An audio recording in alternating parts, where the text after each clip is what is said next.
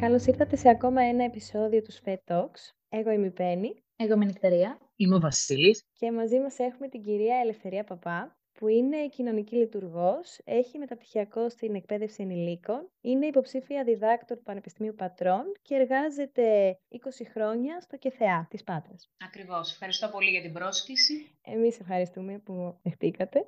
Λοιπόν, ε, σήμερα στο επεισόδιο θα αναλύσουμε έτσι τον εθισμό από ναρκωτικά, διάφορες ουσίες, γενικά πώς λειτουργεί το ΚΕΘΕΑ, από το ψυχολογικό κομμάτι. Λοιπόν, σαν πρώτη ερώτηση, εγώ θα ήθελα να σας ρωτήσω γενικά την εμπειρία σας έτσι, από το ΚΕΘΕΑ, όταν ξεκινήσατε να εργάζεστε. Πώς βλέπετε όλη αυτή την εμπειρία, τόσα χρόνια, είστε αρκετά χρόνια έτσι, σε αυτό το κέντρο. Αυτό, πρώτες πληροφορίες έτσι λίγο για εσάς, τη δουλειά σας, πώς το βλέπετε, πώς το βιώνετε. Η αλήθεια είναι ότι ξεκίνησα να δουλεύω στο ΚΕΘΕΑ σε πολύ μικρή ηλικία, ήμουνα μόλις 22 χρονών. Μόλις είχα τελειώσει δηλαδή τις, ε, τις σπουδές μου στην κοινωνική εργασία. Μετά από ένα-δύο μήνες ξεκίνησα να δουλεύω στο ΚΕΘΕΑ. Μέσα σε αυτή την πορεία του χρόνου ε, πλέον καταλαβαίνω πόσο διαφορετικά ήταν τα πράγματα τότε σε πάρα πολλά επίπεδα. Εγώ, καταρχάς ήμουν εγώ πολύ διαφορετική γιατί σκεφτείτε ήμουνα μόλις 22 χρονών. Ε, μόλις είχα τελειώσει μια σχολή που μάθαινα στην ουσία πώς να βοηθάω τον άνθρωπο και πίστευα ότι μπορώ να βοηθήσω όλους τους ανθρώπους και να λύσω τα προβλήματα όλου του κόσμου και να σώσω τον κόσμο όλο, όπως όλοι οι άνθρωποι, όλοι οι φοιτητές που σπουδάζουν ε, τέτοια επαγγέλματα, αλλά ό,τι και να σπουδάζετε, οι φοιτητές έχουν πάντα αυτό το όραμα. Ότι ακόμα και μηχανικός να είναι κάποιος, ότι εγώ θα χτίσω τα καλύτερα κτίρια, ας πούμε, του κόσμου. Και είναι πολύ καλό αυτό, δεν το λέω για κακό. Εντάξει. Απλά υπερέχει λίγο στη, στα πρώτα έτσι, βήματα τα επαγγελματικά το συνέστημα. Εκεί θέλω να καταλήξω. Σαφώς ήμουνα πολύ πιο άπειρη και δεν ήμουνα εκπαιδευμένη τόσο καλά. Ε, μέσα στα χρόνια εκπαιδεύτηκα ε, πάρα πολύ ε, στο κομμάτι των εξαρτήσεων, σε όλο το κομμάτι των εξαρτήσεων, γιατί η εξάρτηση δεν αφορά μόνο τη θεραπεία της εξάρτησης, αφορά την πρόληψη, αφορά την προετοιμασία, αφορά την επανένταξη, αφορά την κοινωνία και το πώς ο κόσμος καταλαβαίνει το πρόβλημα των εξαρτήσεων και πώς, ας πούμε, λαμβάνει μέρος στη λύση του. Ε, όλα αυτά χρειάζονται πάρα, πάρα πολύ δουλειά, πάρα πολύ εκπαίδευση, την οποία την έχω λάβει μέσα στα χρόνια και φυσικά μέσα στα χρόνια έκανα και άλλες εκπαιδεύσεις ε, και συνεχίζω ακόμα δηλαδή, γιατί σκεφτείτε είμαι 42 χρονών και τώρα κάνω το διδακτορικό μου. Είναι δηλαδή ζητούμενο για μένα η διαβίου μάθηση. Εντάξει, είναι μια πολύ δύσκολη δουλειά, δεν θα σας το κρύψω. Όποια δουλειά έχει να κάνει με τον άνθρωπο είναι δύσκολη. Έχει πολλές ιδιαιτερότητες, καθώς ο κάθε άνθρωπος που απευθύνεται στο ΚΕΘΕΑ είναι εντελώς διαφορετικός από τον άλλο. Δεν μπορεί να, να είναι όλοι κάτω από την ομπρέλα της εξάρτησης αλλά δεν τους τσουβαλιάζουμε τους ανθρώπους, οπότε χρειάζεται πάρα πάρα πολύ καλή επίγνωση και επιστημονικότητα και επαγγελματικότητα στο πώς θα βοηθήσει έναν άνθρωπο.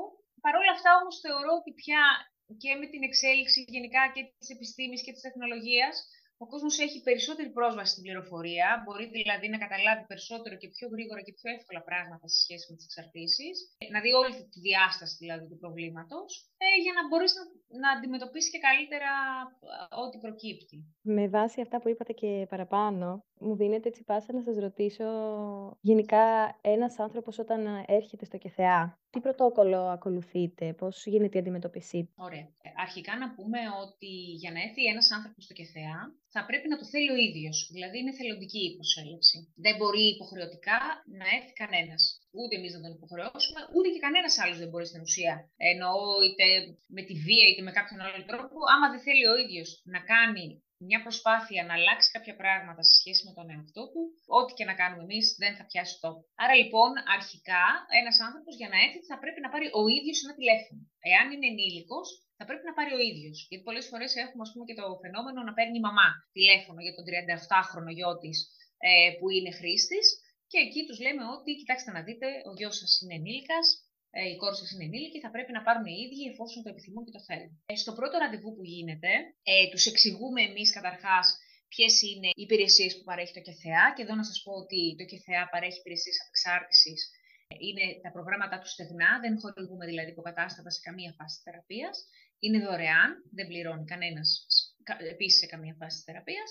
Ε, η προσέλευση είναι θελοντική, όπως σας είπα. Τηρείται το απόρριτο των πληροφοριών. Και φυσικά, οποιοδήποτε θέλει να έρθει, μπορεί να έρθει. Και οποιαδήποτε στιγμή κάποιος, αν θέλει να διακόψει τη θεραπεία του, μπορεί να τη διακόψει, χωρίς να έχει καμία φυσικά ακύρωση, ότι απλά ανοίγει την πόρτα και φεύγει. Αφού λοιπόν τον ενημερώσουμε για το πώς εμείς μπορούμε να τον βοηθήσουμε, ποιες είναι ας πούμε, οι βασικές αρχές, για να ξέρουν, γιατί πολλοί έρχονται και νομίζουν ότι μπορούμε να τους δώσουμε φάρμακα ή δεν ξέρουν αν είναι δωρεάν, αν πληρώνουν. Κάνουμε ένα, παίρνουμε ένα πλήρες ιστορικό του ανθρώπου αυτού, ώστε να αξιολογήσουμε και να δούμε σε τι φάση βρίσκεται. Να δούμε δηλαδή τα ιατρικά του, τα ψυχιατρικά του, τα οικονομικά του, τα νομικά του, τα εκπαιδευτικά του. Ε, να δούμε λίγο στο σύνολο, δηλαδή ποιος είναι αυτός ο άνθρωπος που έχουμε απέναντί μας. Για να αρχίσουμε να καταλαβαίνουμε κι εμείς λίγο-λίγο πολύ έτσι επιφανειακά και με την εμπειρία μας, ποιο είναι το πλάνο που θα του προτείνουμε σε πρώτη φάση. Να σας πω ότι δεν προτείνουμε την ίδια θεραπευτική προσέγγιση σε όλους τους ανθρώπους. Αυτό εξαρτάται από πάρα πολλούς παράγοντες. Αν, ας πούμε, ένας, έρθει ένας άνθρωπος ο οποίος είναι εξαρτημένος, τοξικομανής, με κύρια χρήση, ας πούμε, κυρίως η χρήση στην ηρωίνη, όπου πια έχει και περνάει και το στερητικό σύνδρομο και όλα αυτά, είναι ένας αποδιοργανωμένος στην ουσία άνθρωπος, έχει ε, νομικές εκκρεμότητες, δικαστήρια, έχει ιατρικά προβλήματα, έχει, δεν δουλεύει, έχει παρατήσει το σχολείο. Αν δηλαδή δούμε μια πλήρη αποδιοργάνωση η οποία οφείλεται στην εξάρτησή του από τα ναρκωτικά, τότε θα του προτείνουμε μια εντατική ε, θεραπευτική παρέμβαση που είναι η κλειστή θεραπευτική κοινότητα. Okay. Θα, θα σου πω στη συνέχεια γι' αυτά. Αν ένας άνθρωπος είναι λίγο, ε, ας πούμε, είναι περισσότερο λειτουργικός, γιατί υπάρχουν και χρήστες που είναι λειτουργικοί. Δεν είναι δηλαδή, μπορεί να είναι εξαρτημένοι, αλλά είναι λειτουργικοί. Δηλαδή ε, έχουν μια στοιχειώδη λειτουργικότητα στη ζωή τους, μπορούν να δουλεύουν, να έχουν ένα οικογενειακό περιβάλλον, ας πούμε, κάπως λειτουργικό και στημένο, να είναι πιο δραστήρια, ας πούμε, να μην είναι εντελώς παρετημένοι. Εκεί μπορεί να μην τους πούμε ότι κοίτα να δεις, άσε τη δουλειά σου και την οικογένειά σου και πήγαινε ε, σε μια κλειστή κοινότητα. Μπορεί να ε, προτείνουμε, ας πούμε, υποστήριξη ε, ανοιχτού τύπου, ε, δηλαδή να έρχεται κάποιες φορές τη βδομάδα με κάποια θεραπευτικά εργαλεία που μπορούμε να χρησιμοποιούμε, με ουροληψία, για ώστε να ελέγχεται, ας πούμε, αν όντως ε, ε, είναι εκτός χρήσης, αν μας λέει ότι είναι εκτός χρήσης. Επίσης, άλλη προσέγγιση έχουμε στους ανθρώπους που είναι εξαρτημένοι από τα τυχερά παιχνίδια, άλλη προσέγγιση στους ανθρώπους που έχουν πρόβλημα με το αλκοόλ, άλλη προσέγγιση στους εφήβους. Γενικότερα, ναι, με το μοτίβο είναι το ίδιο, ότι ο στόχος μας είναι η πλήρης αποχή από οποιαδήποτε εξαρτητική συμπεριφορά και η επανένταξη των ανθρώπων ε, στην κοινωνία, ας πούμε, ως φυσιολογική, ας το θέσω έτσι εισαγωγικά, αλλά ανάλογα με την εξάρτηση, ανάλογα με τον άνθρωπο και το επίπεδο ε, της εξάρτησης στο οποίο φτάνει σε εμάς, θα συζητήσουμε με την επιστημονική ομάδα και θα του προτείνουμε. Αν το δεχτεί καλώς, αν το δεχτεί πάλι καλώς, με αγάπη, του λέμε ότι η πόρτα είναι ανοιχτή, όποτε θέλει μπορεί να ξανάρθει. Αυτά γίνονται συνήθως έτσι τα πρώτα ραντεβού. Παίρνουμε και κάποια έτσι ερωτηματολόγια για ερευνητικά δεδομένα τα οποία είναι απαραίτητα για τους κλινικούς φακέλους των ε, ανθρώπων. Εάν κάποιος λοιπόν δεχτεί και πει ναι, οκ, μου κάνουν αυτά που μου λέτε και συμφωνώ, τότε ξεκινάει η υποστήριξή του και βάζουμε, ας πούμε, κάνουμε ένα θεραπευτικό συμβόλαιο στην ουσία με τόσο μακροπρόθεσμους όσο και βραχυπρόθεσμους στόχους που τους θέτει αυτός και εμείς τον υποστηρίζουμε πάνω ε, στην επίτευξη αυτών. Άλλοι έρχονται μια φορά τη βδομάδα, άλλοι έρχονται μια φορά στις 15, άλλοι πάνε στην κοινότητα. Βλέπουμε δηλαδή ανάλογα το, τον άνθρωπο. Η υποστήριξη ανοιχτού τύπου που είπατε, έχει διαφορά στην αποτελεσματικότητα σε σχέση με το να έρθει κάποιος και να είναι μέσα στο ΚΕΘΕΑ σε πιο κλειστή ομάδα; Όχι. Επηρεάζει; Όχι. όχι είναι άλλος τύπος Δεν, δεν είναι δηλαδή το ένα, το ένα μοντέλο που είναι πιο αποτελεσματικό από το άλλο. Όχι, είναι όλα το ίδιο αποτελεσματικά. Γιατί βασίζονται πάνω σε ένα κοινό ε, θεμέλιο. Καταλαβες. Την, και πάλι συμμορφώνονται, δηλαδή ακολουθούν το πρόγραμμα που θα τους υποδείξετε. Ναι, άμα θέλουν να το κάνουν, ναι. ναι. Δεν σημαίνει ότι, ότι κάποιος άμα πάει στην κοινότητα, ε, πώς να σου πω, δεν θα φύγει ή δεν θα κάνει τα πράγματα όπως πρέπει να κάνει προκειμένου να βοηθήσει τον εαυτό του. Ναι. Εντάξει, δεν είναι πανάκια η θεραπευτική κοινότητα σε καμία των περιπτώσεων. Και σίγουρα έχει να κάνει και με τη θέληση του ίδιου του ατόμου πόσο... Μόνο με τη θέληση. Πόσο προθυμία θα δείξει, ναι. Ναι, ναι, ναι. Μόνο με αυτό έχει να κάνει. Προηγουμένως είπατε πως η θεραπεία που ακολουθείτε είναι στεγνή, δηλαδή ναι. δεν έχετε υποκατάστατα. Ναι. Υπάρχει κάποιος συγκεκριμένος λόγος που γίνεται αυτό; Ναι, ναι, Γιατί το προτιμάτε; Γιατί δεν χρειάζονται. Ε, τα φάρμακα, για να καταλάβω, για να ξεκινήσουμε, φάρμακα κάποιος θα πάρει, γιατί δεν μπορεί αυτός υποθέτει, ας πούμε, ή ισχυρίζεται ή πιστεύει ότι δεν μπορεί να κόψει στεγνά. Και θα σα μιλήσω για τα προγράμματα υποκατάσταση στη συνέχεια, για να καταλάβετε τις διαφορές. Όταν λοιπόν κάποιος κάνει χρήση, για παράδειγμα, ηρωίνης, η ηρωίνη διαρκεί στο σώμα γύρω στις 4 με 5 ώρες. Μετά από τις 4 με 5 ώρες, αν δεν επαναλάβει τη χρήση ο άνθρωπος, το σώμα θα αρχίσει να αντιδράει. Okay. Θα αρχίσει να ζητάει πάλι ε, από τη στιγμή που έχει εξαρτηθεί. Εάν ε, το άτομο λοιπόν δεν του δώσει πάλι αυτό που ζητάει, αν δεν ξανακάνει δηλαδή χρήση, θα αρχίσει να έχει κάποια συμπτώματα, τα οποία είναι στην ουσία αντίθετα ε, των συμπτωμάτων που παρουσιάζει ένα άτομο όταν κάνει χρήση. Α πούμε, για παράδειγμα, τώρα σα αναφέρουμε την ηρωίνη που έχει το πιο βαρύ στερητικό σύνδρομο από όλα τα ναρκωτικά. Το στερητικό σύνδρομο της ηρωίνης, αναλογικά, θα μπορούσαμε να το συγκρίνουμε με μια βαριά γρήπη. Δηλαδή, έχει κάποιο σπόρους στα κόκαλα, έχει κάποιο, μπορεί να έχει εμετούς, μπορεί να έχει διάρκειες, μπορεί να έχει να τρέχει μύτη του, να τρέχουν τα μάτια του. Σκεφτείτε δηλαδή να είναι κάποιος κρυωμένος βαριά όμως, εντάξει. Ένα πολύ που τους δυσκολεύει, ένα, έτσι ένα σημείο που είναι αρκετά δύσκολο για αυτούς, είναι η αϊπνία ε, στα πρώτα βράδια. Προσέξτε όμως, το στερετικό σύνδρομο διαρκεί από ε, ε, μία έως 7 μέρες κάνει ένα peak στις τρεις μέρες, που εκεί τα συμπτώματα ας πούμε είναι πιο έντονα, και μετά την τρίτη μέρα αρχίζουν και μειώνονται, ώσπου εκεί γύρω στην 7η, 8η, 9η μέρα, κάπου το πολύ μέχρι εκεί, ο άνθρωπος είναι περδίκι, να το πω πολύ έτσι απλοϊκά, δεν έχει κανένα σύμπτωμα σωματικό και δεν χρειάζεται κανενός είδου φαρμακευτική αγωγή όλο αυτό που σας περιέγραψα. Και όταν εννοώ φαρμακευτική αγωγή, εννοώ υποκατάστατα ναρκωτικά. Μπορεί, ας πούμε, κάποιος, αν έχει εμετούς, μπορεί ένας γιατρός να πάει ας πούμε, και να του γράψει αντιεμετικά.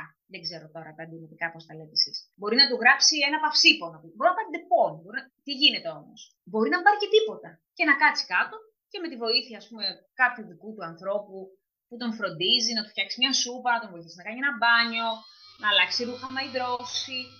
Δηλαδή με μια φροντίδα ο άνθρωπος μπορεί να καταφέρει να το περάσει το στερετικό σύνδρομο. Το ζητούμενο στα ναρκωτικά και στην εξάρτηση γενικότερα δεν είναι το σωματικό, είναι το ψυχολογικό. Εμείς σκεφτείτε στο ΚΕΘΕΑ ότι για να μπει ένας άνθρωπος στη θεραπευτική κοινότητα θα πρέπει να είναι καθαρός από τα ναρκωτικά. Δηλαδή, στην πρώτη φάση που έρχεται σε εμάς και διαρκεί η φάση της ενημέρωσης και της κινητοποίησης και να δούμε, ρε παιδί μου, όλα αυτά που σας είπα, που βρίσκεται, τι κάνει και όλα αυτά, διαρκεί ε, στον ένα μήνα, Εάν μας πει αυτός ο άνθρωπος ότι εγώ ναι, έχω αποφασίσει ότι θα κόψω και θέλω να μπω στη θεραπευτική κοινότητα για να κάνω δουλειά με τον εαυτό μου ουσιαστική, πρώτα θα κόψει τη χρήση και μετά θα πάει στη θεραπευτική κοινότητα. Τώρα, τα προγράμματα υποκατάστασης τα προγράμματα υποκατάστασης έχουν ένα στόχο, ξεκάθαρο, τη μείωση της βλάβης. Δεν έχουν στόχο την απεξάρτηση. Αυτό είναι ξεκάθαρο και σε αυτούς και σε εμάς και απλά ο κόσμος δεν το καταλαβαίνει, δεν το έχει καταλάβει. Δεν είναι δηλαδή ότι κάποιος πάει στο Ρίο και παίρνει το φάρμακο και έχει ως στόχο να κόψει τα ναρκωτικά στο Ρίο, στην υποκατάσταση, πάει κάποιος που ε, είναι βαρύς χρήστης, ας πούμε, έχει πάρα πολλά, πάρα πολλά προβλήματα και δυσκολεύεται πάρα πολύ, γιατί μπορεί να μην έχει το κατάλληλο υποστηρικτικό περιβάλλον, να έχει επιβαρυνθεί τόσο πολύ που τα έχει εντελώς χαμένα και δεν ξέρει τι να κάνει. Μπορεί να είναι και κάποιος που δεν θέλει να κόψει τα ναρκωτικά. Απλά θέλει, ας πούμε, να, είναι, να συντηρείται κάποιος, δηλαδή να πίνει κάπως πιο ελεγχόμενα. Υπάρχουν και αυτοί οι άνθρωποι. Οπότε, ένα πρόγραμμα υποκατάστασης αυτό που κάνει στην ουσία είναι ότι βοηθάει τους ανθρώπους να κάνουν νόμιμη χρήση ναρκωτικών, ώστε να μην πηγαίνουν στις πιάτσες, να μην πηγαίνουν στους δρόμους, να μην κινδυνεύουν ας πούμε, να πάρουν κάποια ουσία που μπορεί να έχει μέσα από φάρμακο και να πεθάνουν. Τους βοηθάει να έχουν μια διασύνδεση με τις υπηρεσίες υγείας, να κάνουν τις εξετάσεις τους, να δουν σε ποιο επίπεδο είναι η υγεία τους και όλα αυτά. Και επίσης, επειδή έχει και κάποιους θεραπευτές ε, σαν προσωπικό, μπορούν, αν θέλουν, οι άνθρωποι αυτοί να τους κινητοποιήσουν σιγά σιγά να σκεφτούν και την απεξάρτηση. Για να ξαναγυρίσω λοιπόν στο αν χρειάζονται φάρμακα, δεν χρειάζονται φάρμακα για την απεξάρτηση. Όμως, υπάρχει μια μερίδα χρηστών που έχουν συνοσυρότητα. Δηλαδή, πέρα από την ε, εξάρτηση που έχουν από κάποια ουσία, μπορεί να αντιμετωπίζουν και κάποιο πρόβλημα με την ψυχική τους υγεία. Δηλαδή, μπορεί να έχουν διπολική διαταραχή, μπορεί να είναι ψυχοτικοί, μπορεί να έχουν σχιζοφρένεια ή άλλου τύπου ψυχοτικές διαταραχές. Αυτοί οι άνθρωποι χρειάζεται να πάρουν αγωγή, αλλά όχι για τη, για τη χρήση. Αυτοί οι άνθρωποι λοιπόν θέλουν διπλή παρακολούθηση, το οποίο γίνεται, η απεξάρτηση γίνεται από εμάς και η ρύθμιση της ψυχιατρικής τους διαταραχής γίνεται από ψυχιάτρους. Μέχρι και πρόσφατα το ΚΕΘΕΑ δεν ε, υποστήριζε ανθρώπους με συνοσυρότητα. Και τους παραπέμπαμε στο 18 και άνω, που είναι στην Αθήνα και είναι το μόνο πρόγραμμα, ε, εννοώ κρατικό πρόγραμμα επεξάρτησης που ε, ασχολείται με τη συνοσυρότητα, καθώς εντάσσεται μέσα στο ψυχιατρικό νοσοκομείο εκεί, στο Δαφνί. Και εκεί δουλεύουν ταυτόχρονα ε, και τα δύο θέματα. Τελευταία όμως, τα τελευταία χρόνια, επειδή είδαμε ότι υπάρχει μια πολύ μεγάλη έξαρση δυστυχώς της συνοσυρότητας, και όλο και περισσότεροι άνθρωποι έχουν ε, προβλήματα ε, χρήσης αλλά και προβλήματα ψυχικής υγείας, έχουμε αποφασίσει και με πολύ έτσι καλή εκπαίδευση αλλά και με την είσοδο ψυχιάτρων στα προγράμματά μας ε, να υποστηρίζουμε ανθρώπους που έχουν λίγο πιο ήπια προβλήματα ας πούμε, με την ε, ψυχική τους υγεία, ξέρω εγώ, κάποια διαταραχή, οριακή διαταραχή προσωπικότητας ή κατάθλιψη που μπορεί να παίρνουν την αγωγή τους μέσα στη θεραπευτική κοινότητα. Βαριά ψυχοτικούς όμως δεν δεχόμαστε, που χρειάζεται να παίρνουν ας πούμε, φάρμακα τύπου στεντών, ταβόρ, σιροκουέλ κλπ. Εκεί θα τους παραπέμψουμε αναγκαστικά στο 18 άνω. Στα άτομα τα οποία υπάρχουν, που έχουν συνοσυρότητα, την άδεια για, την, για το να μπουν στο ΚΕΘΑ, στο πρόγραμμα, το οποίο είναι και φυσικά πάνω από 18, τη δίνουν πάλι οι ίδιοι, δηλαδή οι ίδιοι, οι ίδιοι τους με επιλογή λένε ότι θέλω να γίνει η απεξάρτησή μου από τα ναρκωτικά, γενικότερα από οποιοδήποτε θυσμό, ή πρέπει να πάρουν και, την, και τη βοήθεια ή τουλάχιστον τη γνώμη, ή εσείς τουλάχιστον επικοινωνείτε με το, με το οικογενειακό τους περιβάλλον, προκειμένου να μάθετε και το ιστορικό τους ή να μάθετε κάποια παραπάνω πράγματα για αυτούς, μήπως επηρεάζει, και, μήπως επηρεάζει και τη θεραπεία; Ε, συμβαίνουν όλα αυτά που είπες. Ε, ε, Καταρχάς, συνεργαζόμαστε πολύ στενά με τους ψυχιάτρους τους. Δηλαδή, αν έρθει κάποιος σε εμάς και μας πει ότι εγώ έρχομαι και κάνω χρήση ναρκωτικών, αλλά έχω παλιότερα είχα πάει και σε ψυχίατρο και με είχε διαγνώσει με κατάθλιψη και παίρνω, ας πούμε, αντικαταθλιπτικά.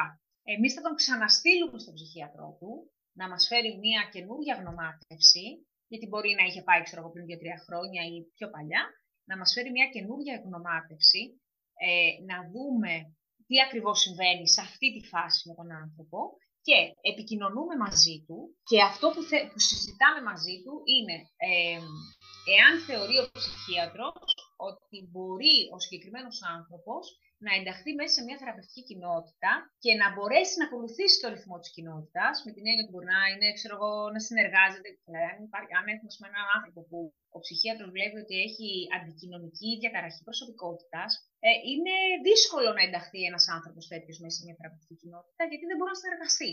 Δεν μπορεί να, να αφομοιωθεί, ας πούμε, στην ομάδα. Αυτά τα βλέπουμε όμως ε, μαζί με τους ψυχιάτρους και σαφώς υπάρχει πολύ στενή συνεργασία με το οικογενειακό περιβάλλον, γιατί είναι συστημική η προσέγγιση.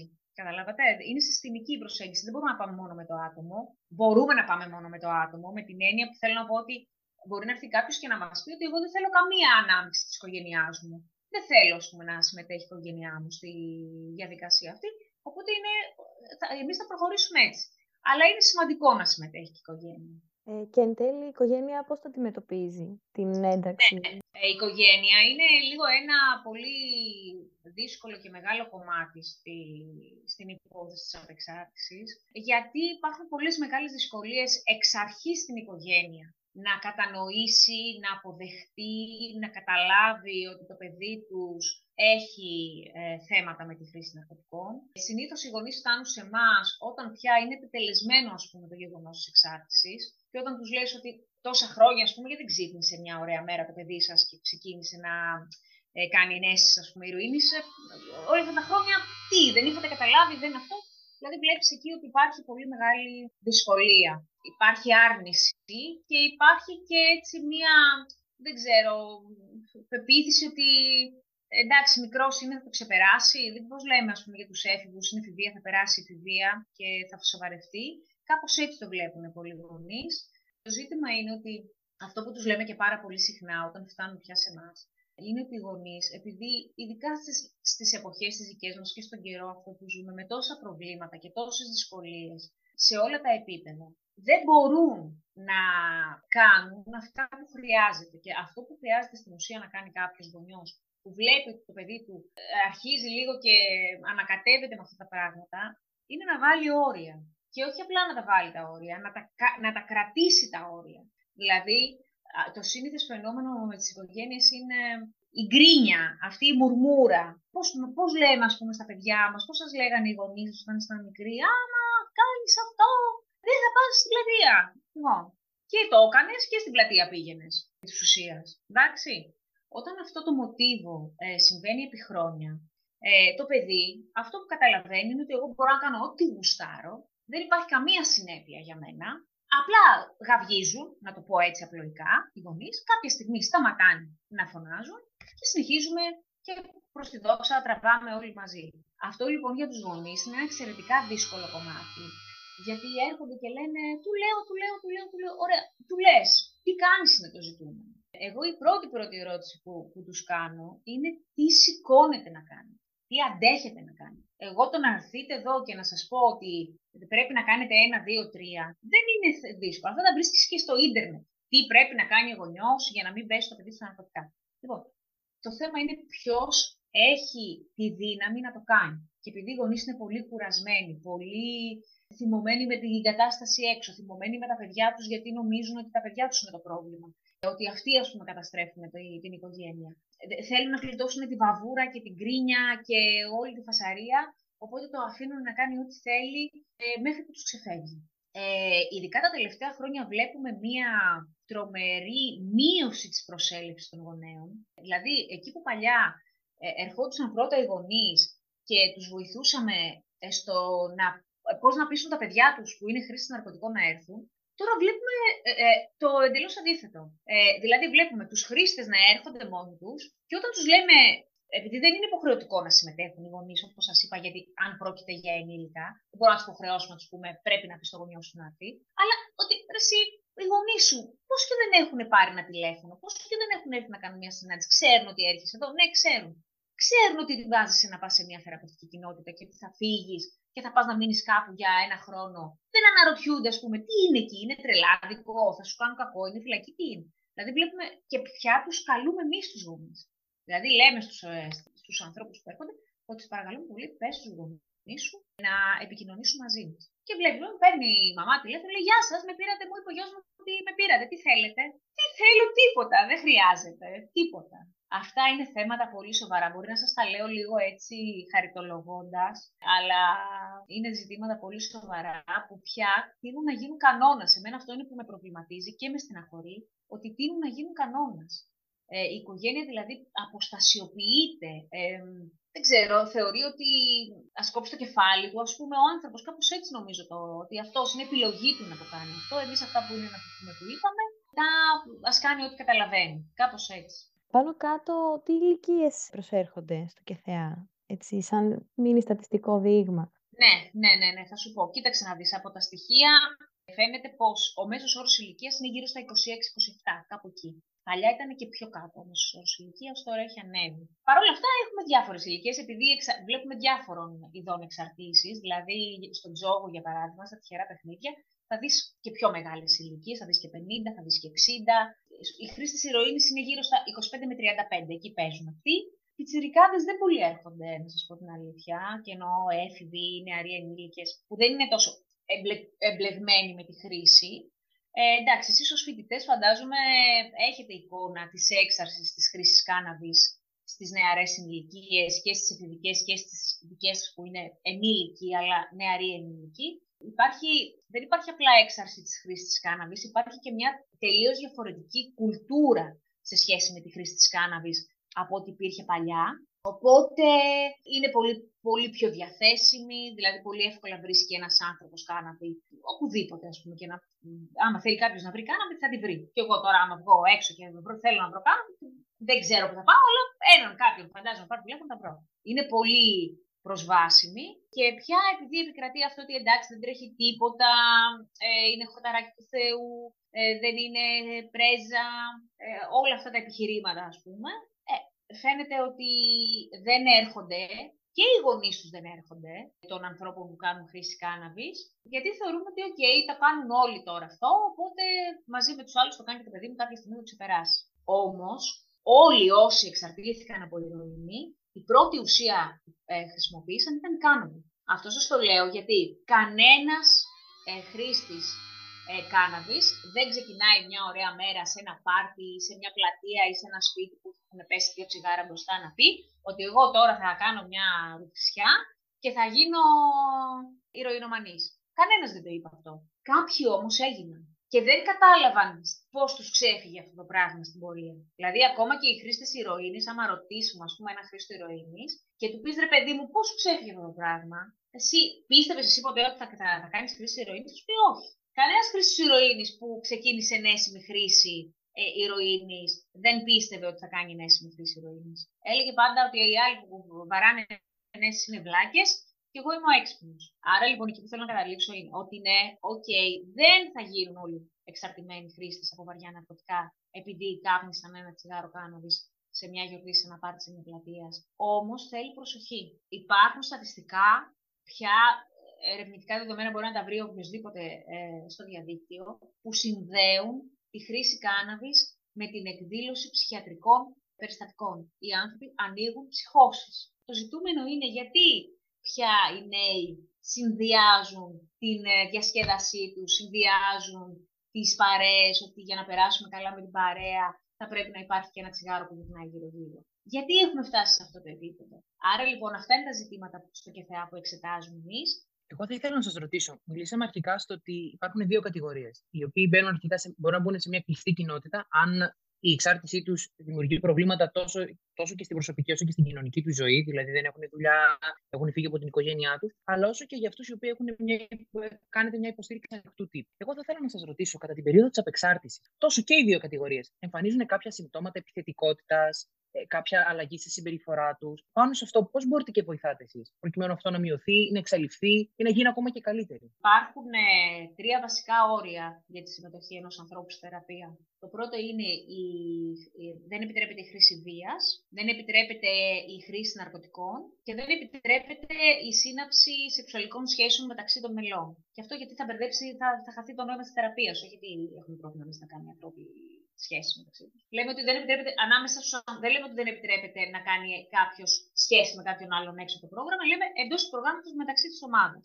Οπότε οι άνθρωποι ξέρουν ξεκάθαρα ότι αν, αν δείξουν επιθετικότητα, εννοώ για ανθρώπους που δεν έχουν κάποιο άλλο θέμα, έτσι, που δεν υπάρχει ας πούμε κάποια διάγνωση που μπορεί να περιμένεις κάτι, γιατί άμα, μπορείς, άμα περιμένεις κάτι, δεν θα τον βάλεις στην κοινότητα, όπως σας το είπα εξ αρχής. Άρα λοιπόν ξέρουν ότι αν εκδηλώσουν επιθετικότητα οποιοδήποτε τύπου, ακόμα και λεκτική, δηλαδή να απειλήσει ας πούμε, τον άλλον ότι θα σε χτυπήσω ή να χτυπήσει, να κοπανίσει μια πόρτα, ας πούμε, το θυμό του, βρίσκεται αυτόματα εκτός προγράμματος. Αυτό δηλαδή είναι στο θεραπευτικό του συμβόλαιο εξ αρχής. Υπάρχουν θεραπευτικές διαδικασίες, θέλω να ξέρετε, επειδή ο θυμός είναι ένα συνέστημα. Δεν μπορείς να το ταπώνεις, γιατί εσύ μπορεί να του λες ότι κοίταξε να δεις κάτι. Για να είμαστε εδώ, όταν, όταν σε μια θεραπευτική κοινότητα ε, είναι, ξέρω εγώ, 20-30 άτομα, δεν μπορεί να γίνει ζούγκλα εκεί και να αφήνεις τον καθένα, τον κάθε άνθρωπο να εκφράζει όποτε θέλει, ό,τι θέλει, γιατί θα, θα υπάρχουν. Και, και μιλάμε για προβληματικούς ανθρώπους, δεν μιλάμε για ανθρώπους που δεν έχουν ζητήματα. Υπάρχουν λοιπόν θεραπευτικές διαδικασίες που λέγονται group αντιπαράθεσης, οι οποίες γίνονται υπό την υποπτία προσωπικού και με κανονισμούς και πάλι, όπου κάποιος μπορεί με τον τρόπο που αυτός θέλει να εκφράσει αρνητικά συναισθήματα που μπορεί να έχει απέναντι σε κάποιο άλλο μέλος της ομάδας. Είναι, είναι πολύ βοηθητικό δηλαδή για αυτούς να κάνουν μια διαχείριση των συναισθημάτων τους ε, και να τα εκφράζουν αυτά σε ένα χώρο ο οποίος είναι ασφαλής και οριοθετημένος. Οπότε, ναι, έχουν το χώρο να εκφράσουν αρνητικά συναισθήματα, αλλά όχι να ασκήσουν βία ή να έχουν επιθετική συμπεριφορά. Αν το κάνουν, γιατί μπορεί και να συμβεί αυτό, να σου πω την αλήθεια, δεν πολύ συμβαίνει.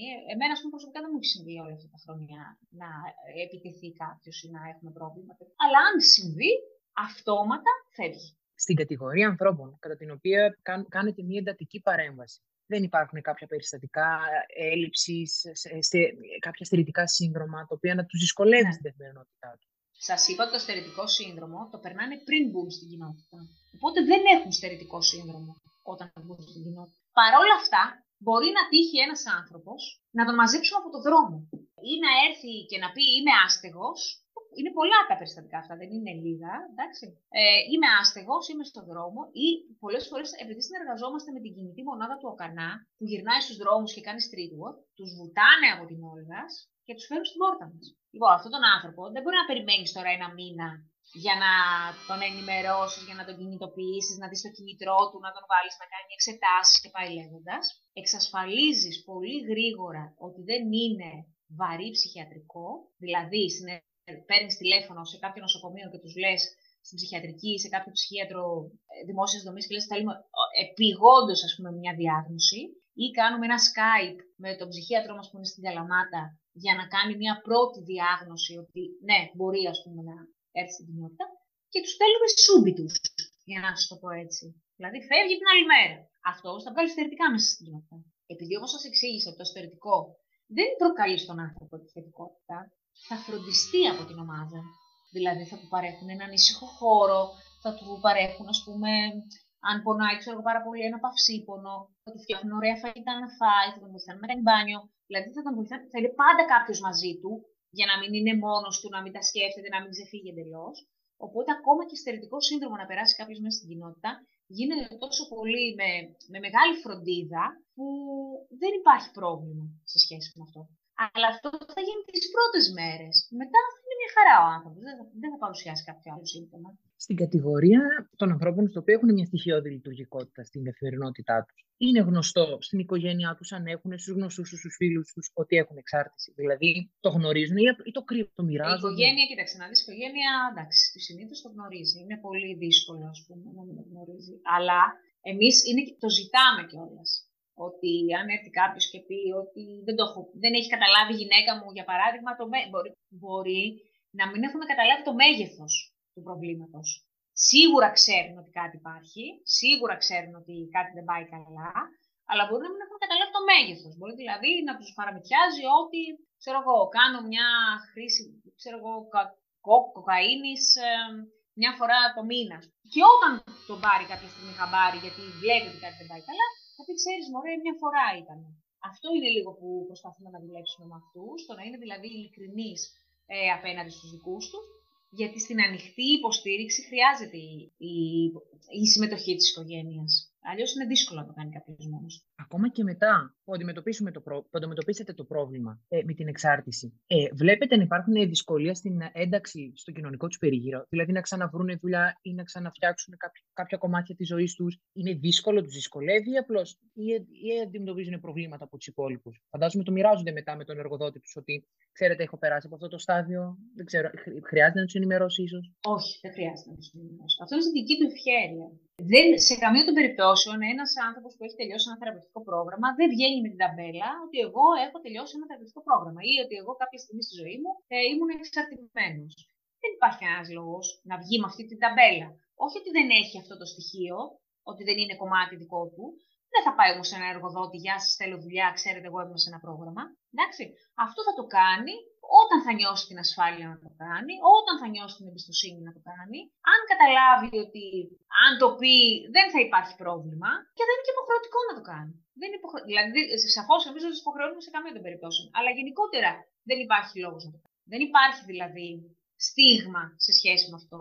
Γιατί οι άνθρωποι δεν φαίνονται, καταλαβαίνετε. Δηλαδή, είναι σαν να είμαστε κι εμείς, ας πούμε. Δεν, δεν υπάρχει κάτι που να πεις ότι σου προκαλεί εντύπωση για να πεις γιατί ρε παιδί μου να τον κρατήσω αυτόν στη δουλειά μου ή όχι τι μπορεί να γίνει. Τέλεια. Εγώ θα ήθελα να σας ρωτήσω από τη μεριά του πρώην πλέον χρήστη, πόσο εύκολο είναι να επανενταχθεί στην κοινωνία. Και φαντάζομαι ότι η προσαρμογή του σε αυτήν θα συνοδεύεται με κάποια ψυχολογική διακύμανση. Ναι. Σωστά; Ναι, κοιτάξτε, ένα πάρα πολύ σημαντικό κομμάτι είναι η επανένταξη. Για να μην σας πω ότι είναι το πιο σημαντικό κομμάτι, το πιο δύσκολο. Γιατί όταν ο άλλος, ε, ο άνθρωπος είναι μέσα στη θεραπευτική κοινότητα ή μέσα στη θεραπεία γενικότερα, στη θεραπευτική διαδικασία, είναι λίγο σαν να είναι σαν κουκούλι, είναι προστατευμένος. Όταν όμως βγει έξω πάλι, που πρέπει ε, να στήσει τη ζωή του από το μηδέν, να μην έχει καμία ε, επαφή με την προηγούμενη του ζωή, όχι μόνο σε πρακτικό κομμάτι, εννοώντας, ας πούμε, να μην κάνει παρέα με τους ίδιους ανθρώπους, να μην κινείται, ας πούμε, στα ίδια μέρη που ήταν παλιά, αλλά και σε, σε ε, υπαρξιακό πια κομμάτι, ε, με την έννοια ότι έχει άλλες αξίες, έχει άλλα, άλλους στόχους, έχει άλλα θέλω, άλλα πιστεύω πια. Δηλαδή παλιά, όταν κάποιος είναι στη χρήση, το μόνο που τον ενδιαφέρει είναι αυτός δεν τον ενδιαφέρει κάτι άλλο. Το μόνο που τον ενδιαφέρει είναι να γίνει αυτό που θέλει αυτός. Εκείνη τη στιγμή κιόλας. Δεν τον ενδιαφέρει κάτι άλλο. Είναι εγωιστικές δηλαδή συμπεριφορές. Ή ε, ε, στην πρώτη δυσκολία τα παρατάει. Δεν, δεν προσπαθεί να επιλύσει κανένα πρόβλημα και περιμένει από τους άλλους να του λύσουν τα προβλήματα. Υπάρχει δηλαδή μεγάλη ανευθυνότητα. Όλα αυτά ε, μέσα στη διαδικασία της θεραπείας ο άνθρωπος τα αναγνωρίζει και τα δουλεύει και τα αλλάζει. Το θέμα είναι να τα εφαρμόσει και στην πράξη. Και αυτά θα τα εφαρμόσουν μέσα από την καθημερινότητα. Δηλαδή, ωραία, εγώ τώρα ξεκινάω και ψάχνω να βρω δουλειά. Πώς ψάχνω να βρω δουλειά; Δηλαδή, ακόμα και ο τρόπος που ψάχνω να βρω δουλειά. Πώς ψάχνω; Ανοίγω τις αγγελίες και ψάχνω; Χτυπάω πόρτα-πόρτα και τους λέω Γεια σας, αν χρειάζεται κάποιον για δουλειά αυτό; Ή περιμένω από τη μαμά μου. Και της μαμά, εγώ το έκανα το χρέος μου. Το τελείωσα το πρόγραμμα. Τα έκανα τα ναρκωτικά. Τώρα πρέπει να μου βρείτε μια δουλειά. Και να τρέχει η μαμά να βρει δουλειά στο παιδί. Καταλαβαίνετε πώς το εννοώ; Αυτά έχουν να κάνουν πια με την ουσιαστική αλλαγή που έχει κάνει ένας άνθρωπος. Και αυτό είναι δύσκολο. Γιατί δεν σκεφτείτε πόσο πολύ δυσκολευόμαστε εμείς γενικότερα. Με απλά παραδείγματα στην καθημερινότητά μας. Από ένα δύσκολο μάθημα που δεν μπορώ να διαβάσω γιατί δεν το καταλαβαίνω και μου έρχεται να το παρατήσω και να το δώσω στην άλλη εξεταστική. Σας λέω έτσι παραδείγματα που μπορεί να, να, να σχετίζονται με εσάς. Ακόμα και σε μένα μπορεί να συμβεί αυτό, ε δεν προσπαθούν ας πούμε, να, να αρχίσουν καινούργιες παρέες. Σου λέει τώρα πού να πάω, καινούργιες παρέες. Δεν μπορεί ξαφνικά να σου χτυπήσει η παρέα την πόρτα, η καινούργια, η σωστή, η θετική. Α πει, Α, γεια σου, όλα στην παρέα μας. Θα πρέπει να ψάξουν οι ίδιοι. Μέσα από καινούργιες δραστηριότητες, μέσα ίσως από παλιούς γνωστούς ή φίλους που δεν είχαν εμπλοκή με τη χρήση και θα πρέπει λίγο να τους ξαναπιάσουν. Ε, αυτά η αλήθεια είναι ότι είναι δύσκολα. Βέβαια, δεν γίνονται από μια μέρα στην άλλη. Υπάρχει πολύ μεγάλη υποστήριξη από το πρόγραμμα. Δεν σημαίνει ότι ένας άνθρωπος που βγαίνει ας πούμε, από την κοινότητα, του λέμε ανοίγουμε την πόρτα ούστα, ας πούμε, και κόψει το κεφάλι σου, κάνει αυτά που σου είπαμε να κάνεις. Συνεχίζουν τη θεραπεία, δεν είναι φυσικά μέσα στην κοινότητα, έρχονται όμως μια φορά την εβδομάδα και συζητάμε πάνω σε αυτές τις δυσκολίες. Στο ε, πώς νιώθουν στην καθημερινότητα, ε, ότι δυσκολεύονται να βρουν δουλειά ή ντρέπονται ή δεν ξέρουν πώς να πάνε να ζητήσουν. Υπάρχει πάρα πολύ μεγάλη υποστήριξη. Υπάρχουν συνάδελφοι που ασχολούνται συγκεκριμένα με αυτό. Ε, δηλαδή, είναι προσωπικό που ασχολείται με την εκπαίδευση και τον επαγγελματικό προσανατολισμό. Τους βοηθάμε να φτιάξουν ένα βιογραφικό σημείωμα σωστό, να στείλουν κάποια email, πώς θα δώσουν μια συνέντευξη, με ποιο τρόπο θα πηγαίνουν, τι θα φοράνε. Δηλαδή υπάρχει, υπάρχει υποστήριξη σε αυτό. Ακόμα μπορεί κάποιος να θέλει να ασχοληθεί με την εκπαίδευσή του. Μπορεί κάποιος να έχει αφήσει το σχολείο του και να θέλει να ξαναπάει σχολείο και να τελειώσει το Λύκειο. Μπορεί κάποιοι άνθρωποι να δίνουν πανελλήνιες, να δίνουν για τα αγγλικά τους. Υπάρχει υποστήριξη σε αυτό πολύ μεγάλη. Και με θελοντές και με προσωπικό μόνιμο δικό μας. Αλλά ναι, και, και, αυτό που εμείς κάνουμε, δουλεύουμε πάρα, πάρα πολύ θεραπευτικά την πρόληψη υποτροπής. Αυτό είναι το ζητούμενο ο άνθρωπος να μην υποτροπιάσει και να μην, ας πούμε, στην ουσία καταστρέψει όλη την προσπάθεια που έκανε όλο αυτό το διάστημα. Ε, Τέλος, ε, θα ήθελα να σας κάνω την εξής ερώτηση, που μας αφορά και άμεσα γιατί ασχολούμαστε με το τομέα της υγείας. Πώ οι επιστήμονες υγείας θα πρέπει να αντιμετωπίζουν τον χρήστη; Για παράδειγμα, εάν στο φαρμακείο έρθει ένας χρήστης και ο φαρμακοποιός αναγνωρίσει τα συμπτώματα της εξάρτησης, πώς θα πρέπει να τον αντιμετωπίσει; Χρειάζεται όλοι οι άνθρωποι που εργάζονται στον χώρο της υγείας και της σωματικής και της ψυχικής να έχουν μια στοιχειώδη ενημέρωση. Στοιχειώδη. Δεν σας λέω να ξέρει ο άλλος να κάνει. Ε, ούτε εγώ ξέρω για τα φάρμακα. Εντάξει. Θεωρώ λοιπόν αυτό ότι είναι πάρα πολύ σημαντικό οι ειδικοί στον χώρο της υγείας να έχουν τουλάχιστον αυτό το κομμάτι της παραπομπής ότι κοιτάξτε να δείτε, σε βλέπω έτσι, δεν μπορείς να τον σώσεις το χρήστη που έρχεται και σου ζητάει την ένεση, ούτε μπορείς να του κάνεις θεραπευτική συνάντηση εκείνη την ώρα, ειδικά άμα έρχεται στην εφημερία τη νύχτα ε, και θέλει την ένεση της ινσουλίνης ή θέλει τέπνο τεντών, αυτό και δεν μπορείς να του κάνεις ε, θεραπεία, δεν μπορείς να του πεις τίποτα βασικά. Είναι όμως θα είναι πολύ σημαντικό γι' αυτό, μέσα στις απολύσεις με τα φάρμακα, να, να βάλεις και ένα φυλάκι. Κάπως με κάποιον τρόπο να πεις: Έχεις πάει ποτέ έχεις πάει καμιά φορά από το Κιθεά. Εντάξει, απλά στο είπα, σκέψου το. Δηλαδή το πετάς έτσι. Αυτό δεν έχει ιδέα πόσο σημαντικό είναι. Είναι πάρα πολύ σημαντικό. Γιατί μπορεί κάποια στιγμή κάποιος να τσιμπήσει από αυτό το πράγμα. Να πει: ναι, ρε, για να μου το βάζει τώρα αυτός, ή μπορεί να το πετύχεις στον άλλο σε φάση που όντως να είναι προβληματισμένος και να ήθελε ένα, ένα σπρώξιμο. Το καταλαβαίνετε; Είναι σημαντικό να ξέρετε ότι υπάρχουν καταρχάς προγράμματα που μπορούν να αντιμετωπίσουν την εξάρτηση, να ξέρετε τι κάνει το κάθε πρόγραμμα, όπως αυτά που σας είπα, είναι άλλο η απεξάρτηση και είναι άλλο η, υποκατα... η, η, η μείωση της βλάβης, για να σας είναι και εσά καθαρό, και μετά ό,τι ναι, υπάρχει και μπορείς να πας εκεί. Πολύ ενδιαφέρον. Βασικά όλα πολύ ενδιαφέροντα. Ε. Πράγματι, πράγματι. Κοιτάξτε, το κομμάτι των εξαρτήσεων είναι ένα πάρα πολύ μεγάλο ε, και πολύ ενδιαφέρον Έχει τόσα πολλά από κάτω να δεις και να δουλέψεις. Και επειδή είναι, όπως σας είπα, συστημικό το πρόβλημα. Μπορείς να δουλεύεις με την οικογένεια, με τον ίδιο, με την κοινότητα, με τα σχολεία, ε, με συγγενείς. Δηλαδή έχει τρομερά ενδιαφέρον και βλέπεις αυτό που σας είπα, πώς το ένα κουτάκι ταιριάζει με το άλλο, σαν μπάζιλ, για να φτιάξουμε την τελική εικόνα του χρήστη. Okay. Και εμείς αυτό που πρέπει να προσπαθούμε να κάνουμε είναι να πιάσουμε ένα, ένα κομμάτι του πάζι και να το επανατοποθετήσουμε διαφορετικά, έτσι ώστε πια ο άνθρωπος να είναι ε, διαφορετικός. Τέλεια. Ε, λοιπόν, σας ευχαριστούμε πάρα πολύ και για την παρέα σας και για τη διάθεσή σας να μας εξηγήσετε και για τις ενδιαφέρουσες πληροφορίες που μας δώσατε, που πραγματικά πιστεύω ότι μας βοήθησαν να καταλάβουμε παραπάνω γενικά γύρω από τις εξαρτήσεις. Και έτσι σηματοδοτεί τη λήξη ενός ακόμα σπετόκ. Φίλα Κροατή, ευχαριστούμε πάρα πολύ που άκουσες μέχρι εδώ. Τα ναρκωτικά και εξαρτήσεις είναι πραγματικά ένα τεράστιο ζήτημα. Έτσι οφείλω να αφήσω ένα τηλέφωνο επικοινωνίας με το ΚΙΘΕΑ, έτσι απλά να υπάρχει. Για εξαρτήσεις μπορείτε να καλέσετε στο 1145, ενώ για τον τζόγο μπορείτε να καλέσετε στο 1114 και οι δύο γραμμές είναι 24 ώρες.